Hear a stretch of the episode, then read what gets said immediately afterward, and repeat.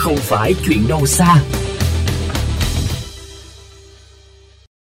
Thưa quý vị, gần đây những hình vẽ quá dị, vô nghĩa xuất hiện nhan nhản trên khắp các bức tường, cửa nhà dân hay nhiều công trình công cộng tại thành phố Hồ Chí Minh như cầu Thủ Thiêm 2, phố đi bộ Nguyễn Huệ, Thảo Cầm Viên, gây mất mỹ quan đô thị, khiến nhiều người dân bức xúc. Sau đây là ghi nhận của phóng viên kênh VOV Giao thông. Ghi nhận của phóng viên tại nhiều tuyến đường ở thành phố Hồ Chí Minh như đường Nguyễn Đình Chiểu, Võ Văn Kiệt, Trần Hưng Đạo, Tôn Đức Thắng, không khó để bắt gặp những bức tranh vô nghĩa với diện tích lớn, nét vẽ nguệt ngoạc, nhem nhuốc trên cửa nhà dân, thanh cầu, trụ điện hay thậm chí là thùng rác.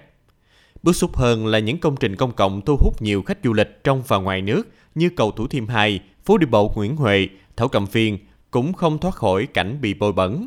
Bên cạnh đó, dưới những tác phẩm là nhiều loại rác thải khác nhau, tạo nên những hình ảnh nhếch nhác, kém thiện cảm.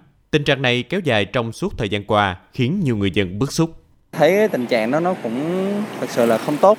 Tại vì thứ nhất là mình đã bỏ công ra xây một cái công trình đẹp để mọi người đến ờ, ngắm nhìn với rất nhiều thứ nữa mà đi vẽ vô cái tự nhiên nó mất đi cái mỹ quan đô thị ảnh hưởng đến chính là người Việt Nam mình trước thứ hai là ảnh hưởng đến tầm nhìn của bạn bè quốc tế của mình nữa bị dễ bậy rất là nhiều. Thì mình thấy rất là mất mỹ quan.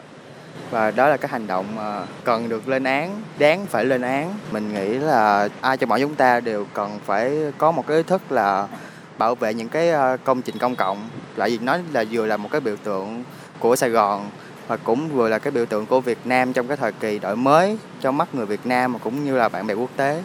Tại một số quốc gia phát triển như Canada, Nhật Bản, nghệ thuật vẽ tranh trên các bức tường ở những tuyến phố còn được gọi là graffiti. Và tại đây, người nghệ sĩ được thỏa mãn đam mê, sáng tạo của mình một cách hợp pháp, tạo nên sự mới mẻ đối với những con đường, ngôi nhà cũ kỹ, thu hút nhiều sự chú ý của khách du lịch, từ đó có thể hình thành nên một địa điểm du lịch và phát triển về nền kinh tế.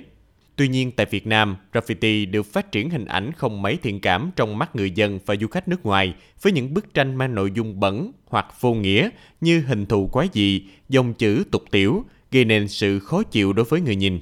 Theo luật sư Nguyễn Văn Hậu, Ủy viên thường vụ Liên đoàn Luật sư Việt Nam, Phó chủ nhiệm Đoàn Luật sư Thành phố Hồ Chí Minh, việc vẽ lên tài sản công cộng thuộc quyền quản lý của nhà nước hoặc tài sản của một cá nhân nào đó mà không được sự cho phép thì được xem là hành vi vi phạm pháp luật và sẽ bị xử phạt vi phạm hành chính, thậm chí là truy cứu trách nhiệm hình sự tùy theo mức độ. Chính phủ cũng ban hành cái nghị định 144 cái việc là đây là tài sản của nhà nước phục vụ cho công cộng. Do đó những cái hành vi này là cái hành vi vô ý thức và vi phạm pháp luật à, rất là nghiêm trọng. Là bởi vì vẽ lên công cộng thì có thể bị xử phạt hành chính cho đến 8 triệu đồng.